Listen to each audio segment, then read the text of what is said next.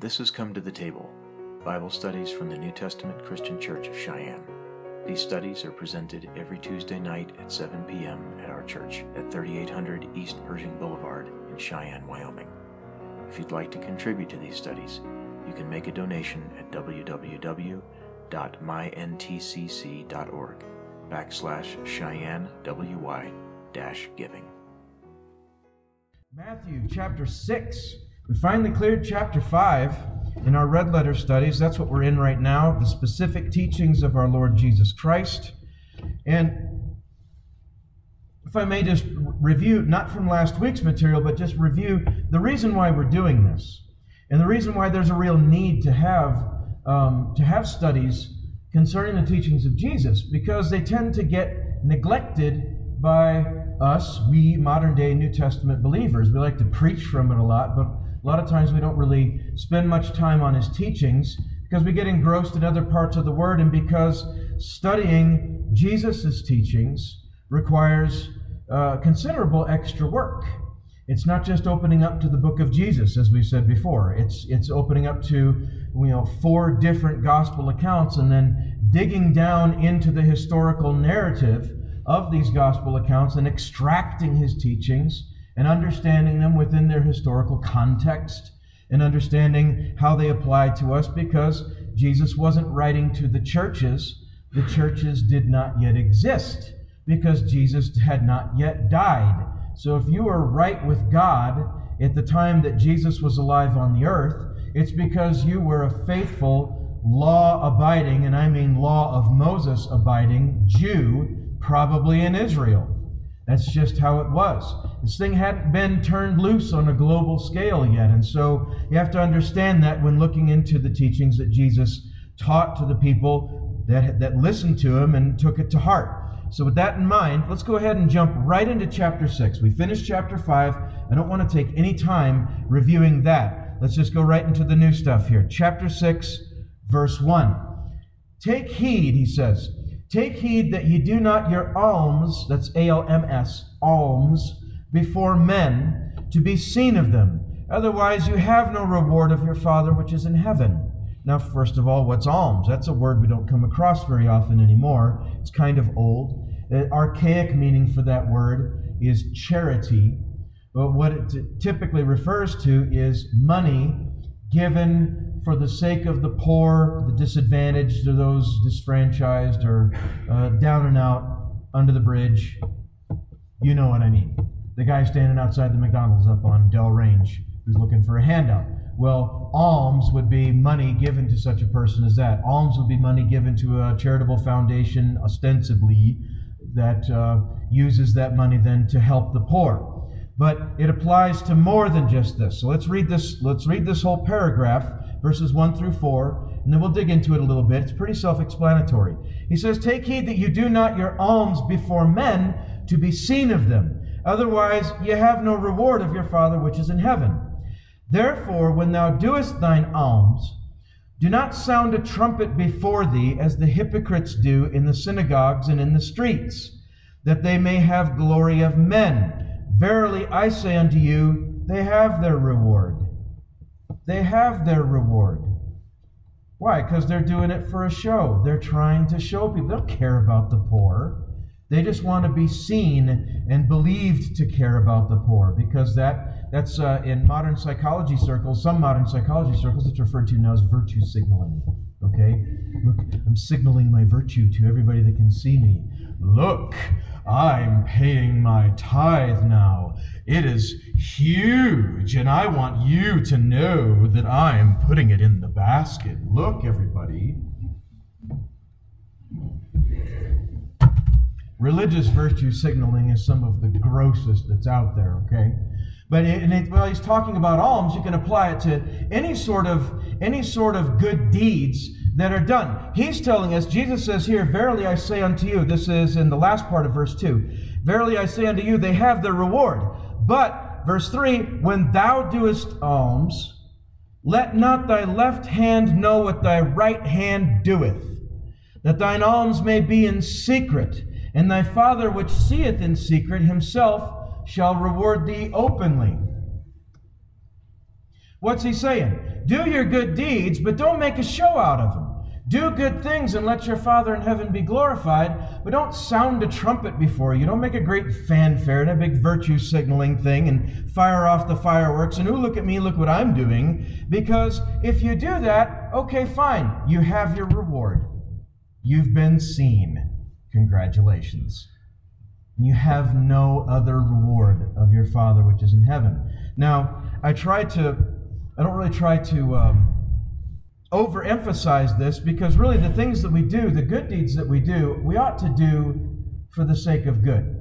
Okay? Now, I'm not saying that to tear down or to uh, minimize the importance of the reward that our Father in heaven offers us. And there is reward for well doing, there really is. But the most virtuous kind of good deed is the good deed that's done simply because it's good. Simply because it's good. Now, that said, not again, I'm not downplaying or minimizing the reward that we have from our Father, whatever that reward may be. Sometimes it's manifest in this life, sometimes it's going to be something that we're not going to really see come back to us until the life to come. Either way, that's fine. That's fine. The teaching here is don't make a show out of it. Or as the one man said in that old Raymond Chandler novel, he said, don't make a song out of it. Okay? If you're going through a hard time, endure it patiently. But don't make a song out of it. If you're going to do a good deed, if you're going to do a good deed, let your Father in heaven get the glory. Don't make a song out of it as far as look how good and virtuous I am. We understand the point. I think we can move on now. So all of these, these teachings that we're going to deal with tonight, these teachings of Jesus that we're going to deal with tonight, there's three of them here. We may get a little further than that, but there's at least three of them here, deal with the subject of eye service. E-Y-E service, okay? doing things with the motive to be seen by other people. And Jesus really puts it in perspective here. And, it's, and it was true before he taught it, but of course, when you hear something taught, it really kind of cements it into place. We're in Matthew chapter 6 tonight. Matthew chapter 6, verses 1 through whatever we get through. So, verse 5, he moves on to the next lesson on eye service. The first one dealt with alms, which can apply to all good deeds tithes, offerings, uh, giving money to the poor or to the disadvantaged or whatever the case may be, any kind of a good deed. The next one deals with, let's say, carnal faithless prayers, beginning in verse 5. And when thou prayest, Jesus says, and when thou prayest, thou shalt not be as the hypocrites are, for they love to pray standing in the synagogues and in the corners of the streets, that they may be seen of men. Verily, I say unto you, they have their reward. There it is again. When you do something to be seen by other people, to try to impress them with how awesome and wonderful and spiritual you are, then you, that's, that is your reward. You have been seen of them. He says they have their reward. Verse 6 But thou, thou, when thou prayest, enter into thy closet. What? Yes, he says that. Enter into thy closet. And when thou hast shut thy door, Pray to thy Father which is in secret, and thy Father which seeth in secret shall reward thee openly. Now let's stop there because there's a couple of different teachings in this paragraph on prayer. This is the first one. It's about being seen of men.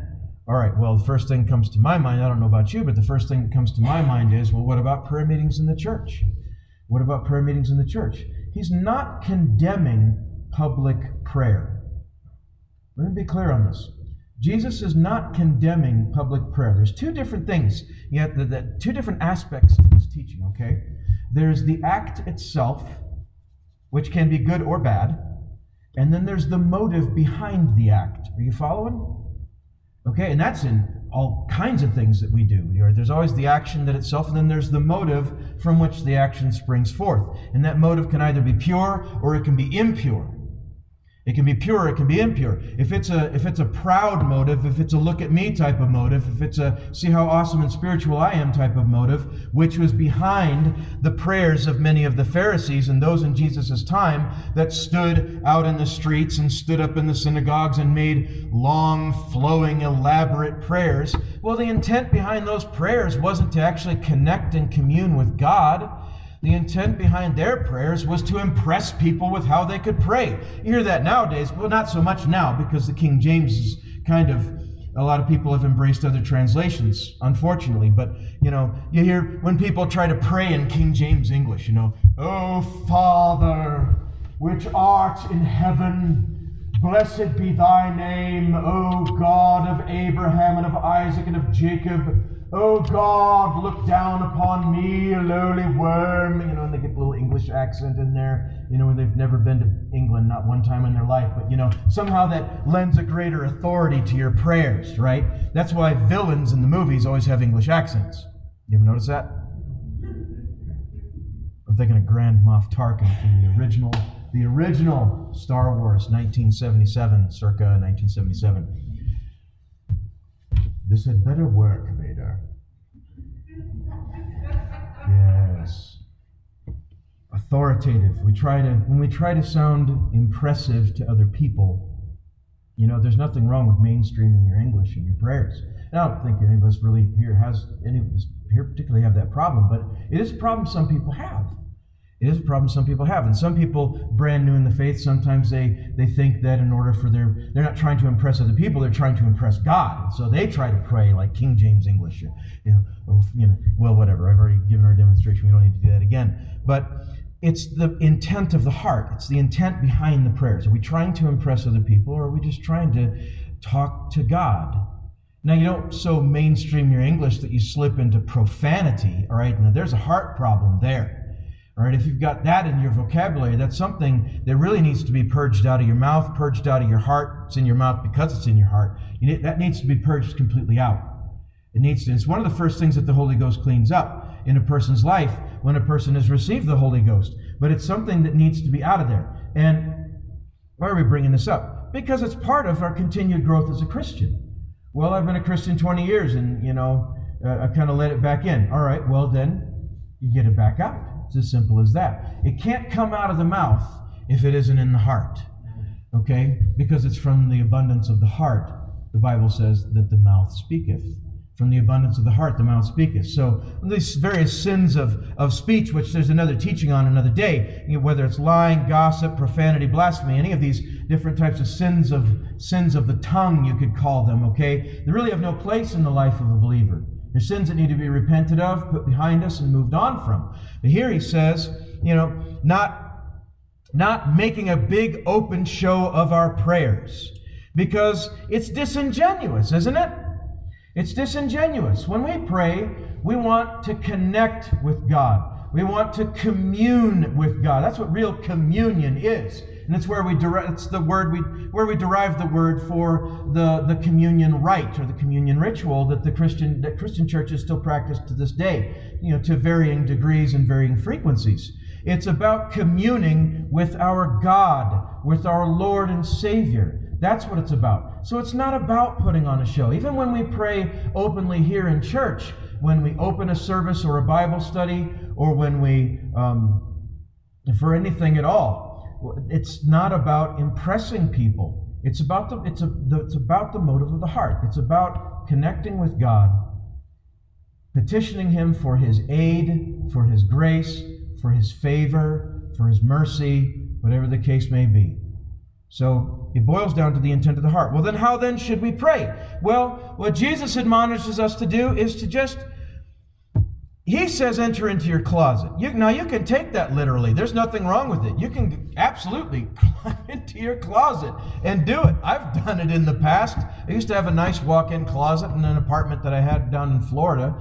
And uh, there's a few times that I did that. Part of that was because I had a roommate at the time He was a fellow minister, but I just didn't really want to broadcast my prayers. I just wanted to be quiet and, and just whatever. So you can take it literally.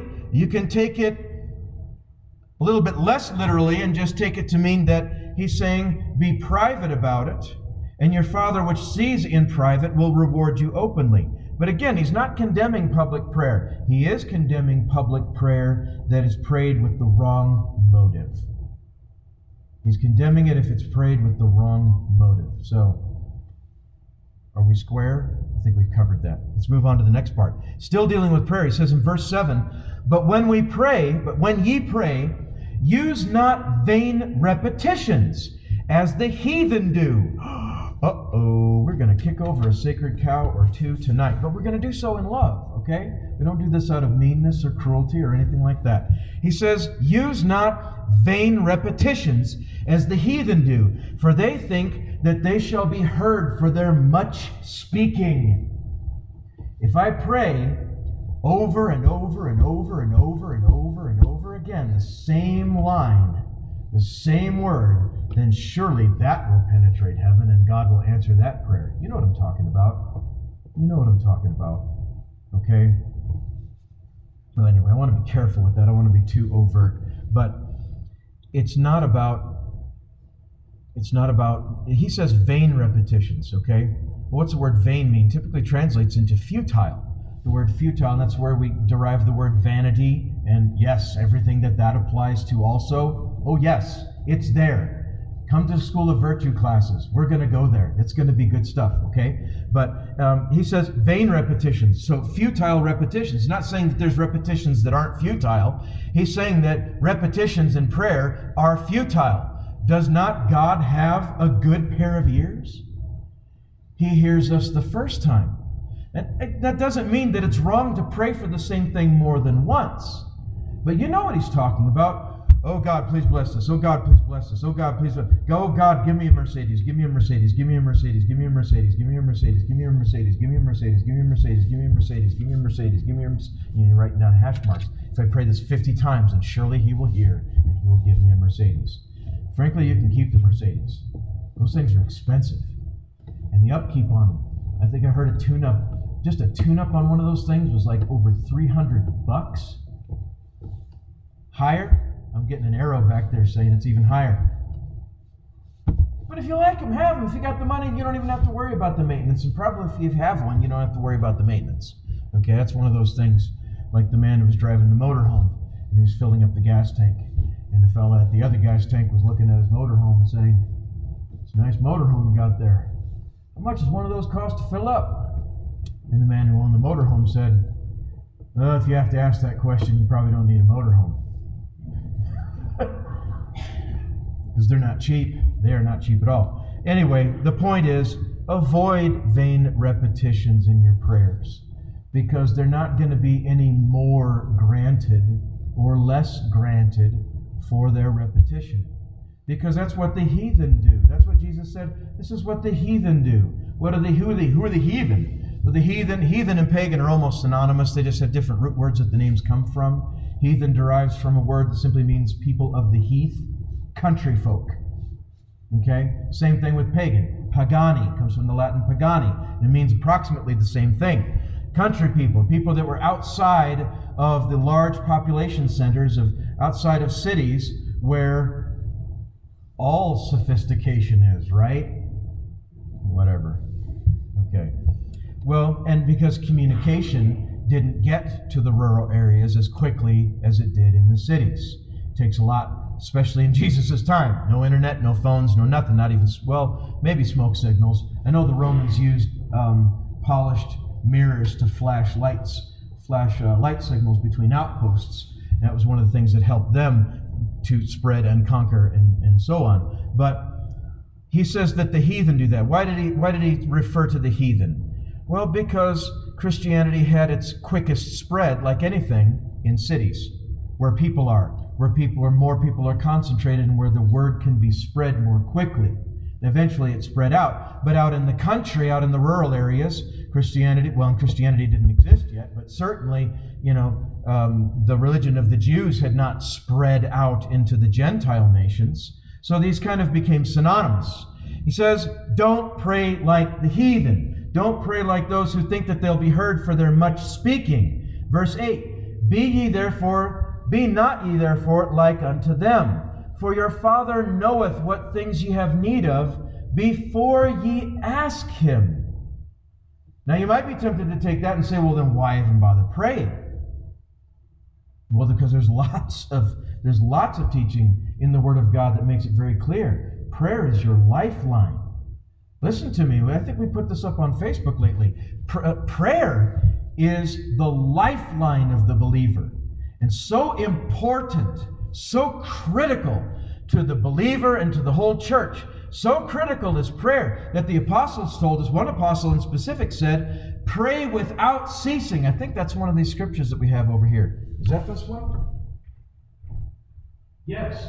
Rejoice evermore, pray without ceasing, in everything give thanks, for this is the will of God in Christ Jesus concerning you. And that's out of Paul's letter to the Thessalonians. We didn't just put these up because they look nice. In fact, we made them intentionally minimal so they didn't distract. But these are scripture references we have around here on these on these pillars. You ought to read them sometime. It'll do you some good. The ones up here by the altars both deal with prayer. He tells us to pray without ceasing. Now, what's that mean? Does it mean we spend our life, get up in the morning, we start praying,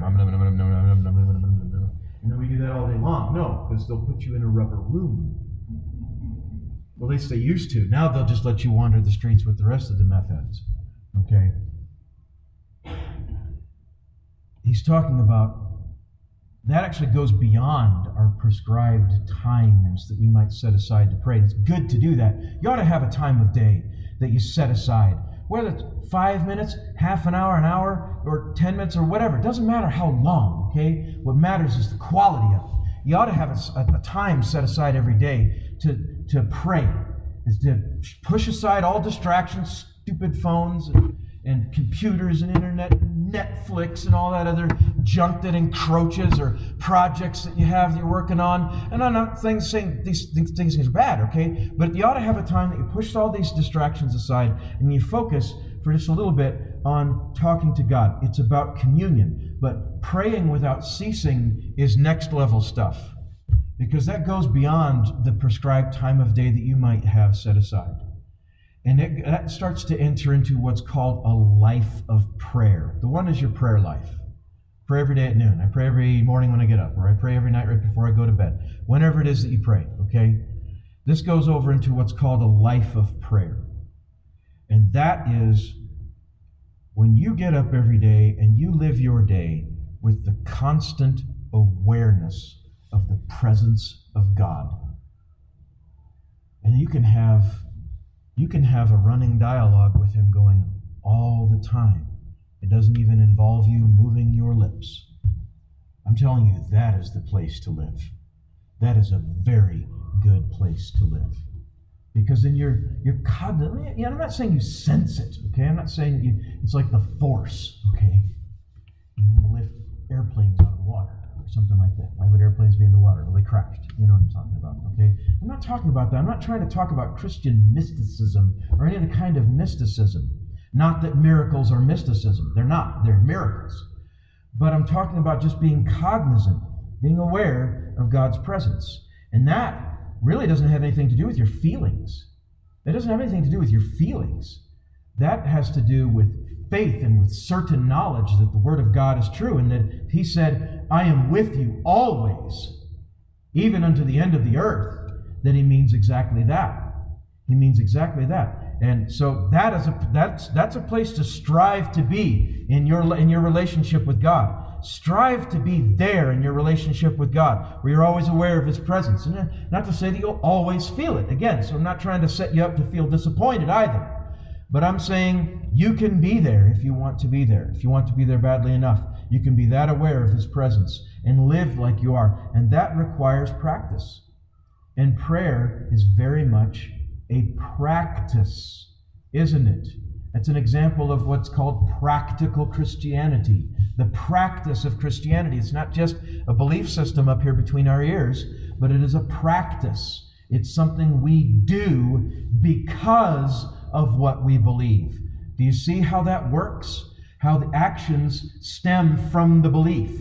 All, and we've talked about this. If all you have is a belief system in your mind, if your Christianity is nothing but a belief system up here in your head, well, then it's not a religion at all. It's a philosophy. That's all it is. A belief system without concomitant actions or resulting actions is a philosophy. Well, everybody has philosophy. Philosophy is a dime a dozen. I'm not knocking it. Some of it's quite good. A lot of it's bad. Okay? But when that belief system, when your philosophy results in a, a set of actions, well, that makes it real. That brings it into the real world, doesn't it? And that's what pe- that's what you do and people see, though we don't do it to be seen of men. People see that and it cements it in reality and it shows it to them, they see you then as a light set upon a hill, a city set upon a hill. It's what we taught about uh, in chapter 5, what Jesus was saying that no man lights a candle and sticks it under a bushel. You don't turn on a flashlight and shove it under your mattress. Makes for a poor night's sleep and you still can't see in the dark. So when you have a belief system and a result, a set of actions that result from that belief system, then what you have is what James describes pure religion and undefiled. You have the real deal. Not vain religion, not empty religion. You have real religion. Religion's not a bad word. I know it's a trigger word for a lot of Christians. They hear the word religion and they automatically think, oh, hypocrisy, hypocrisy. No, no, no, no, no. Be religious, but let your religion be real. Do you see the difference? Don't be afraid of the word religion.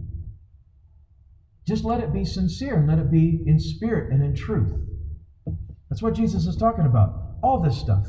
Let it be real. Don't be a fake like the Pharisees. Don't be a fake like the heathen, even if they weren't fake. A lot of heathen are sincere, but sincerely wrong. Okay? But let your prayers be real. So he says, Be not ye therefore like unto them, for your Father knoweth what things ye have need of before ye ask him. Ask at this manner. And, and again, not all prayer is asking. Sorry, I can't just skip past that. Let's let's get back onto that verse.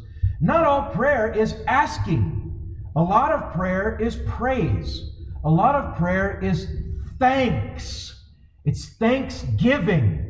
And some of the best prayers you can ever pray. And I'm not saying it's wrong to ask for things. We're told in the Bible to make our petitions known to God. Okay? Well, what's a petition? It's not a piece of paper for signatures. That's how it is in society. But when we petition someone for something, we're asking someone for something.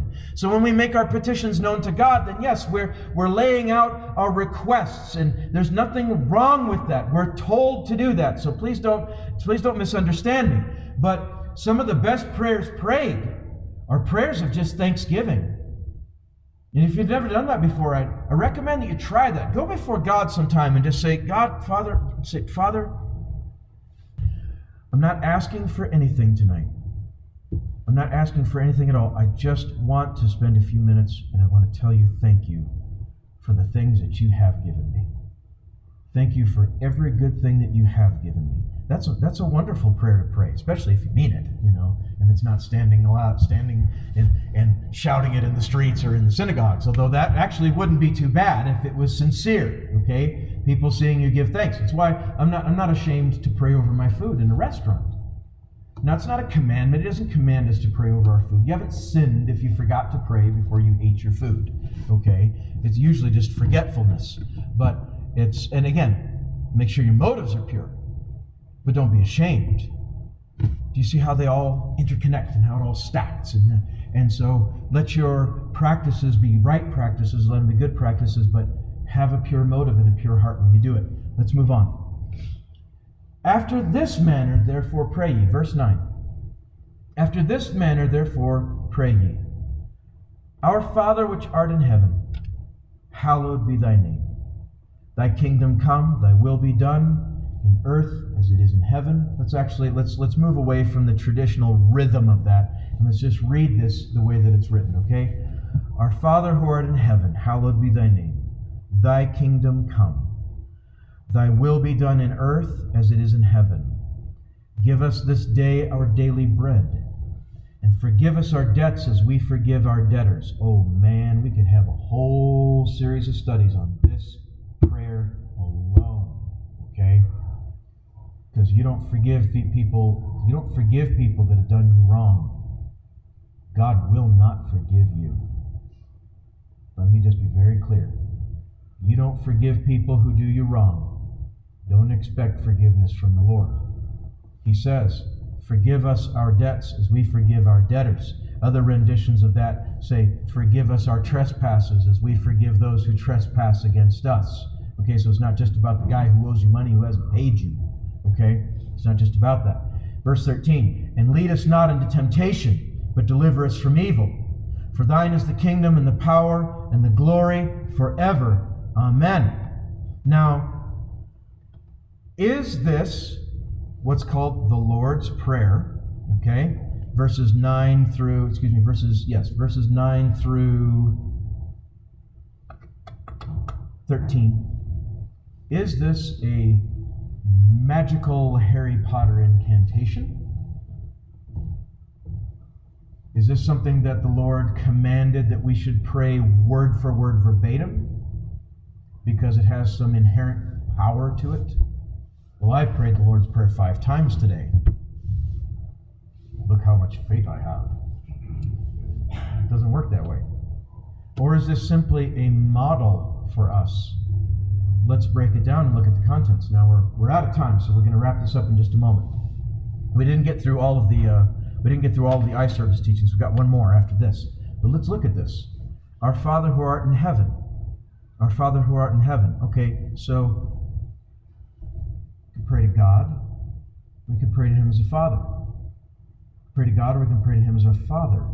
He says, pray like this Our Father who art in heaven. What is God to you? Is he the angry judge sitting on a throne up in heaven with a hammer in his hand, waiting for you to do something wrong so he can smack you with it? That's Thor, the last time I checked. Isn't he the guy with the hammer? We don't believe in him, by the way. Sorry. Just a reference point. No. He's, well, he is to some, and he will be.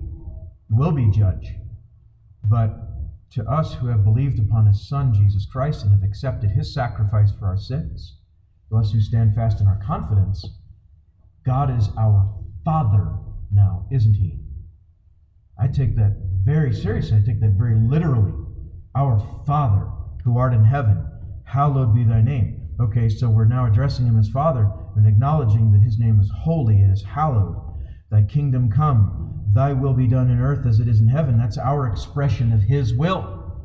It's our expression, our assent. Not that he needs our assent, but I'm sure that he appreciates our assent. That's our assent to his will. His will be done in earth as it is in heaven. Our, us expressing that we want the same thing He wants, right? Father in heaven, our Father who art in heaven, you are holy.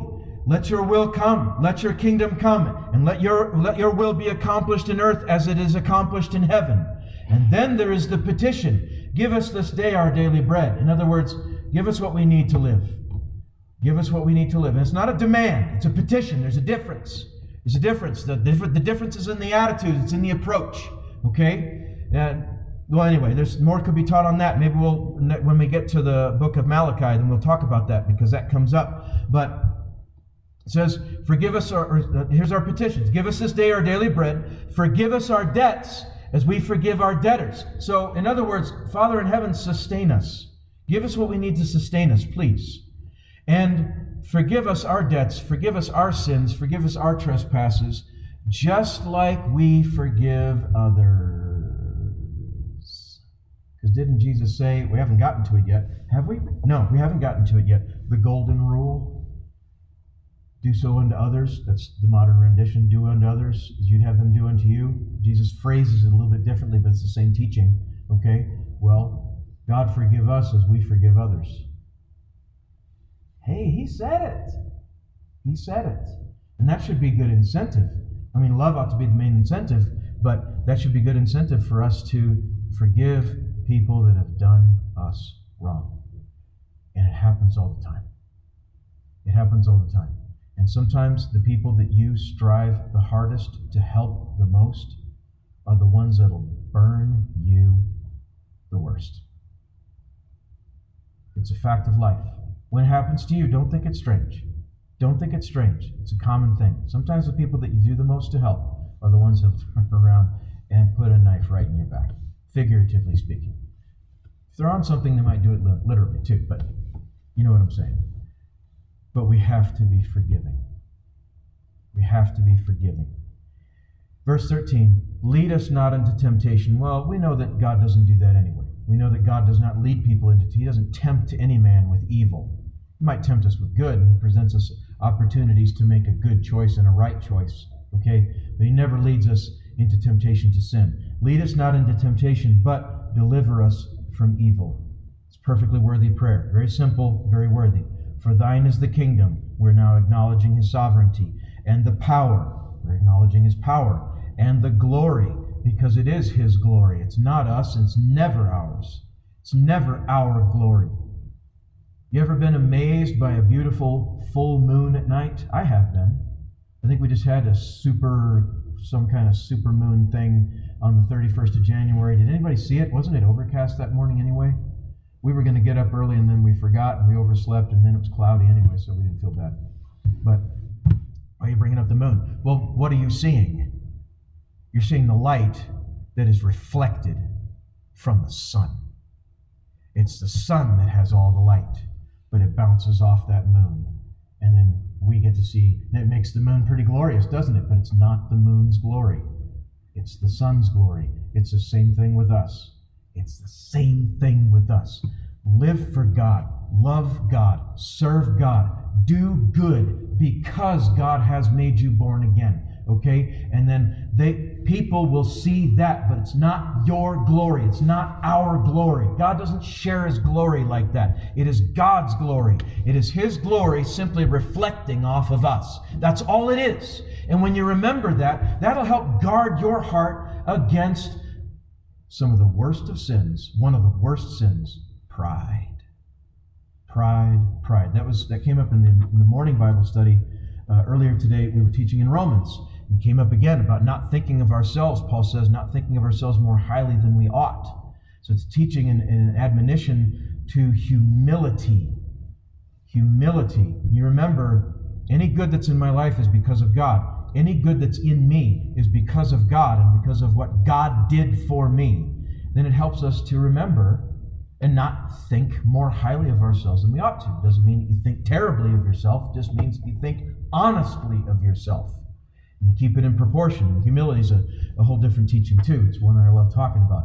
And it's so much easier to just be humble and stay humble than it is to get humbled. That's painful, trust me. So just stay humble.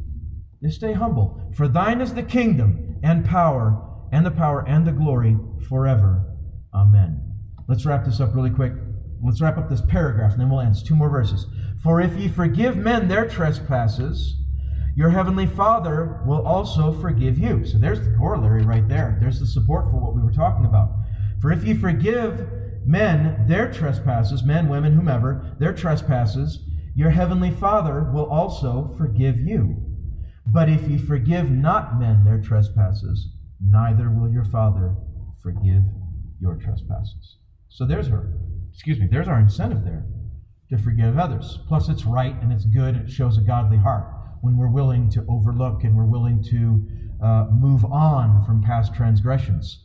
One last thing before we close. I was recently talking, uh, I was really talking to a man in some very fairly serious marital distress. There's nobody that anyone here knows. It's no one who even lives in this state. But I was talking with him about it and brought up one of the roots of the problems that he and his wife are having is some past transgressions on his part. Okay? He'd gotten into porn about six years back. But then it's, whoa, you just said the P word. I did. Get that out of your life it's in your life. It has no place in your life. That stuff is like heroin. The only difference is the delivery method to the brain. And yes, by the way, it's a sin. It's adultery. We'll teach on that another time. But he had gotten into that about uh, six or seven years ago. But then he'd gotten out. He had repented of it and he had turned his back on it. That's what repent means to turn your back on something and walk away from it. He had repented of it and he'd gotten it out of his life. And he'd never gone back to it again. But now, six or seven years later, his wife's involved in something, not that, but something that's of the same spirit. And now keeps bringing up his past because she's not interested in his present innocence. She's only interested in his past guilt. And that happens sometimes in marriages, you know, when, when old injuries come up and you're having a real good rip roaring argument with your spouse. And if you've ever been married, you know what I'm talking about. Don't lie to me and tell me that you don't, okay? When you've ever had a really good argument with your spouse, okay? And then all the past starts coming up. Whoa, Doc, hold on. If a person repents of their sin, especially if you say you have forgiven them, you forego all, you forfeit all rights to ever bring it up again as, as something to hit them over the head with. You see what I'm saying? To forgive means to forgive. Now, you may not forget, and I'm not saying that you even have to forget, but you cannot hold a grudge because a grudge is the absence of forgiveness. If there's a grudge, you have not forgiven. I'll say it again. If there's a grudge, then you have not forgiven. It's still in your heart, and it has either become or is becoming a root of bitterness that the Bible talks about. I think it's James, he talks about a root of bitterness. And that what does a root do? It spreads. And then it bears fruit. It's not good fruit. It's not good fruit. So, Jesus, our Lord and Savior, tells us if you forgive men their trespasses, your heavenly Father will also forgive you. But if you forgive not men their trespasses, neither will your Father forgive your trespasses. Thank you for listening to Come to the Table Bible studies from the New Testament Christian Church of Cheyenne. Included in these presentations are red letter studies on the life and teachings of our Lord Jesus Christ, historical studies on the Old Testament, topical studies on biblical doctrines, and practical studies on Christian life. If you enjoyed this presentation, you can support our efforts by contributing at www.myntcc.org backslash Cheyenne WY giving.